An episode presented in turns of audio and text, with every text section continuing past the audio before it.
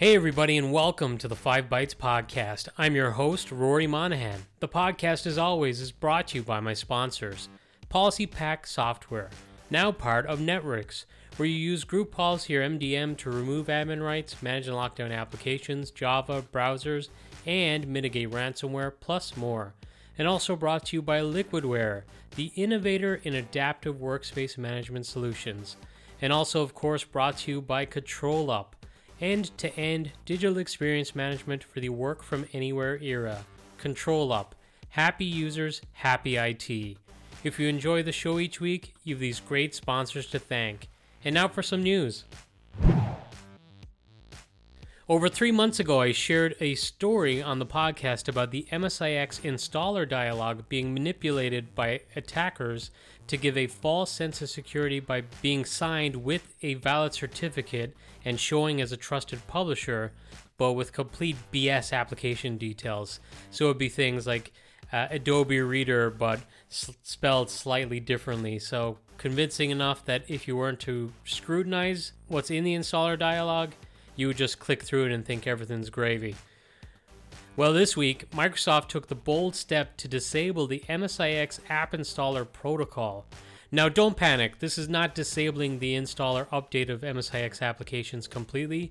You can still download and install MSIX applications, but this will stop the ability to publish your MSIX app in your site or store and have people install somewhat seamlessly right from the web. Now, with it disabled, when they attempt to install, it's instead just going to download the package and the users can install it for themselves. So a little less streamlined. In Microsoft's article, they stated, quote, we recognize that this feature is critical for many enterprise organizations. We are taking the time to conduct thorough testing to ensure that re enabling the protocol can be done in a secure manner. We are looking into introducing a group policy that would allow IT administrators to re enable the protocol and control usage of it within their organizations. End quote. So I wonder if this might affect some ISVs with store offerings that support the protocol today.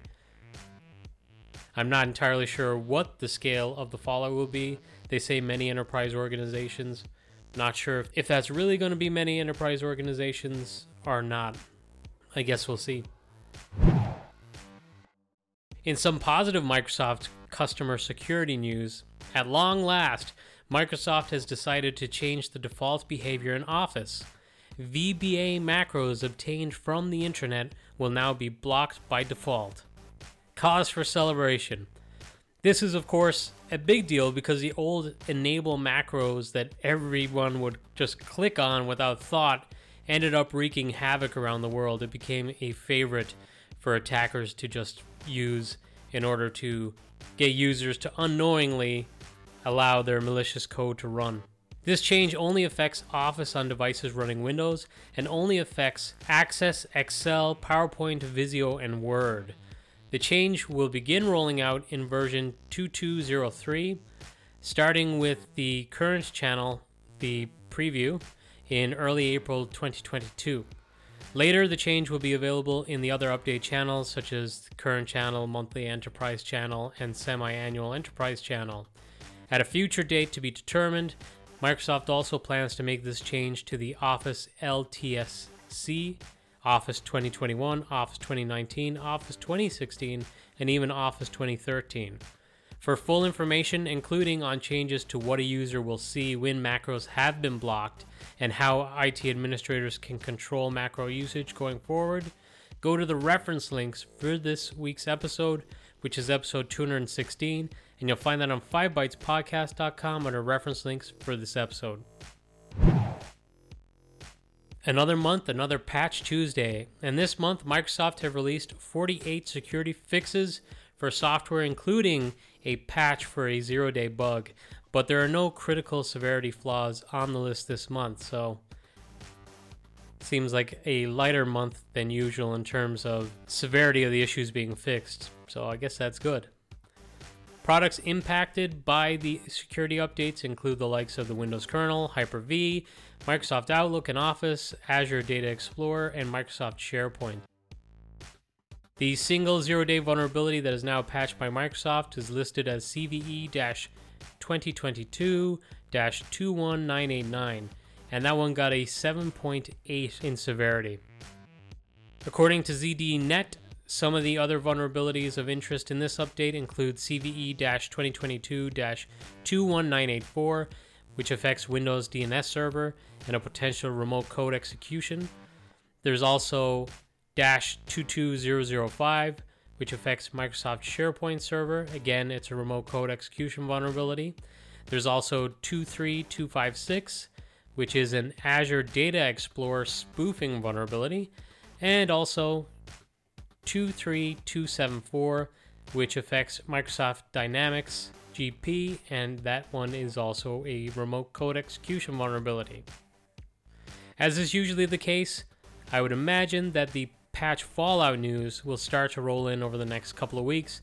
So tune in to next week and the following week's episodes of the podcast to hear about what might break from these patches. Hopefully, nothing. Hopefully, it's a quiet month.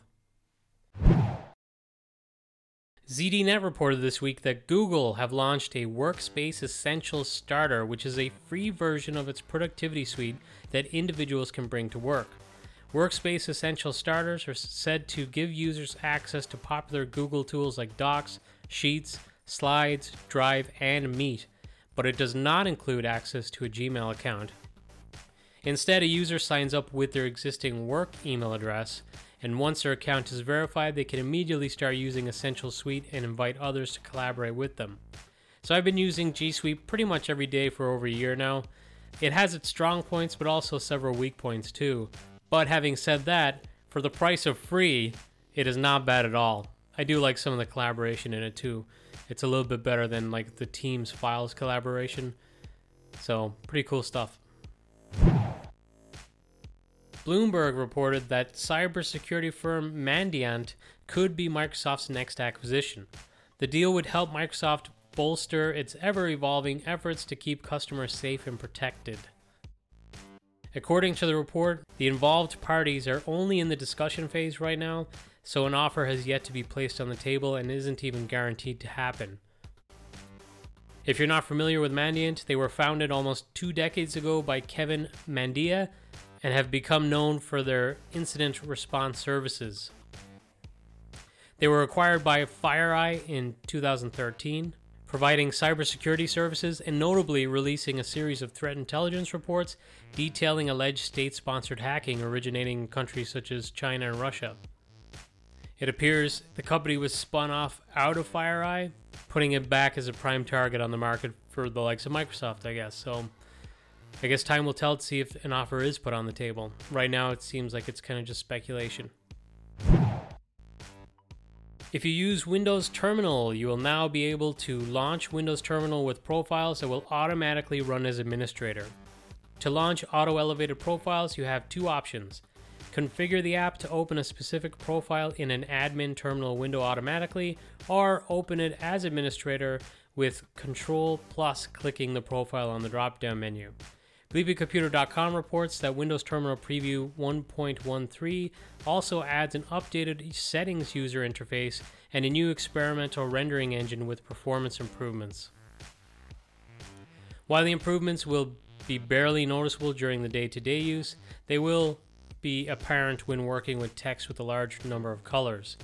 Windows Terminal Preview 1.13 also adds a customizable bell sound option, new actions, miscellaneous improvements such as snap layouts in Windows 11, and various bug fixes. I think it's pretty interesting on the profile modification to have it automatically open in an elevated context. I wonder if that could potentially be a security concern. Again, I guess time will tell. Windows 365 Enterprise now supports Azure Active Directory Join.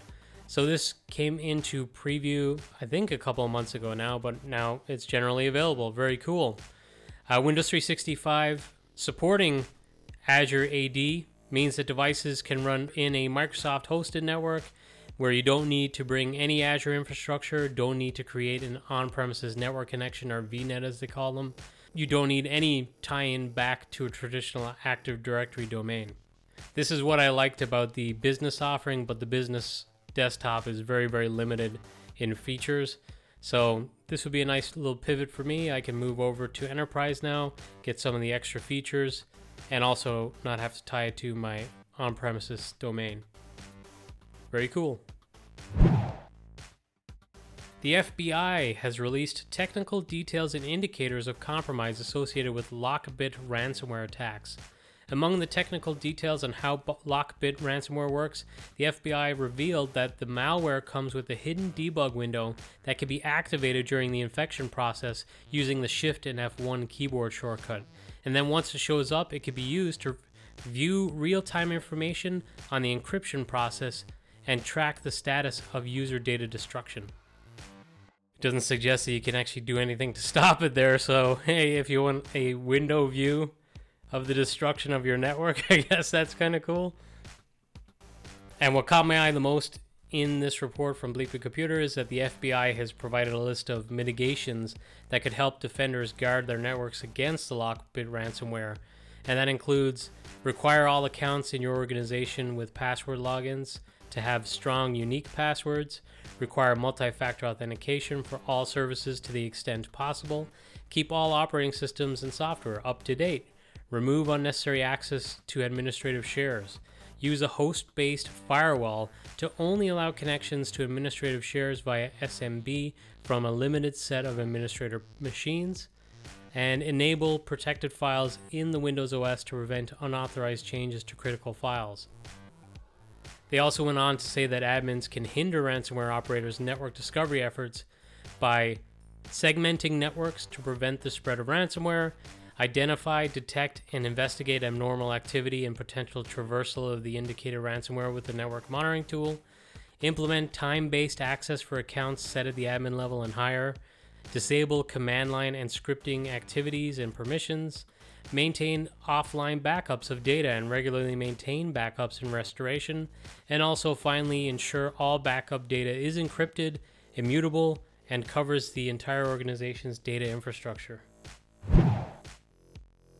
And to wrap up the news this week, there's an update from one of my sponsors. PolicyPak now officially supports Windows 11. They state that for the best compatibility, you should use PolicyPak CSE, which is the client side extension, version 3068 and later when you use Windows 11. Mentioned in the notes is the fact that Windows 11 does not have an IE version rolled into it, so some of the IE options within PolicyPak are not going to be of use on Windows 11. The Start menu has changed significantly in Windows 11, and unfortunately, it appears it's pretty rigid at the moment and not open to the same type of customization as Windows 10 was, at least for now. Least Privilege Manager should work as before, but for a full list of what will and won't work on Windows 11, check out the article, and I'll share the KB article with this episode, which again is episode 216. And now, a weekly webinar. Speaking of PolicyPak, the PolicyPak Lockdown 2022 event will be taking place on the 18th of February. This is a one day virtual event that focuses on modern endpoint management and security. The event will be kicked off with a keynote by Sami Laiho and will feature excellent speakers that include James Rankin, Richard Campbell, and Susan Bradley, to name just a few. Uh, Susan being the speaker that I'm the most looking forward to um, because I have yet to see her actually do a session, but I've been following her awesome emails around patches for years. So register to attend the event if you've never been to one of the lockdown events before. It's really awesome. I get so much value out of it, and I'm sure you will too. Oh, and also, I'll be speaking there. I guess I should mention that. And now, a hot job. Citrix are looking for a senior technical account manager based in Dublin or remote in the United Kingdom. Some of the duties and responsibilities include you will work with a small number of Citrix clients, owning post sales delivery customer relationship, You'll be accountable for building strong working relationships with named customer contacts, providing Citrix advocacy, and understanding customer roadmaps, deployments, and expansion plans.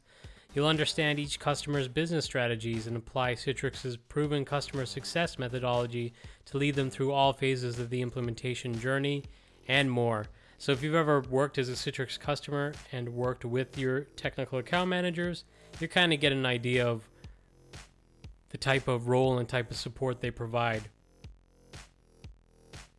Some of the qualifications include certs on Citrix products, experience in working communicating with senior architects and integrators, deep understanding of Citrix software products and solutions within a customer's environment and how these can be influenced and optimized to bring value for a client, experience with competitor and partner technologies, applied project management, in depth knowledge of operating systems, network storage, and more.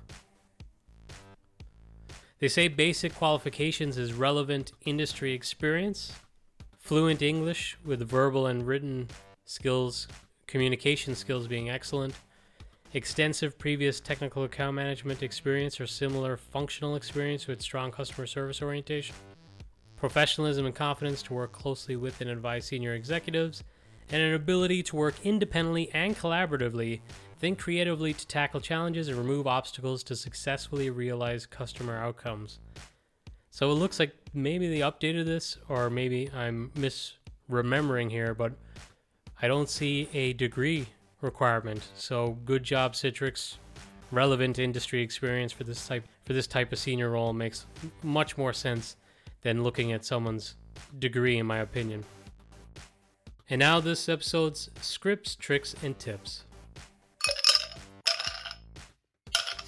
I saw that Microsoft Mechanic shared a quick video on how to set up Microsoft Authenticator, Windows Hello, or FIDO2 keys in the Azure AD Admin Center.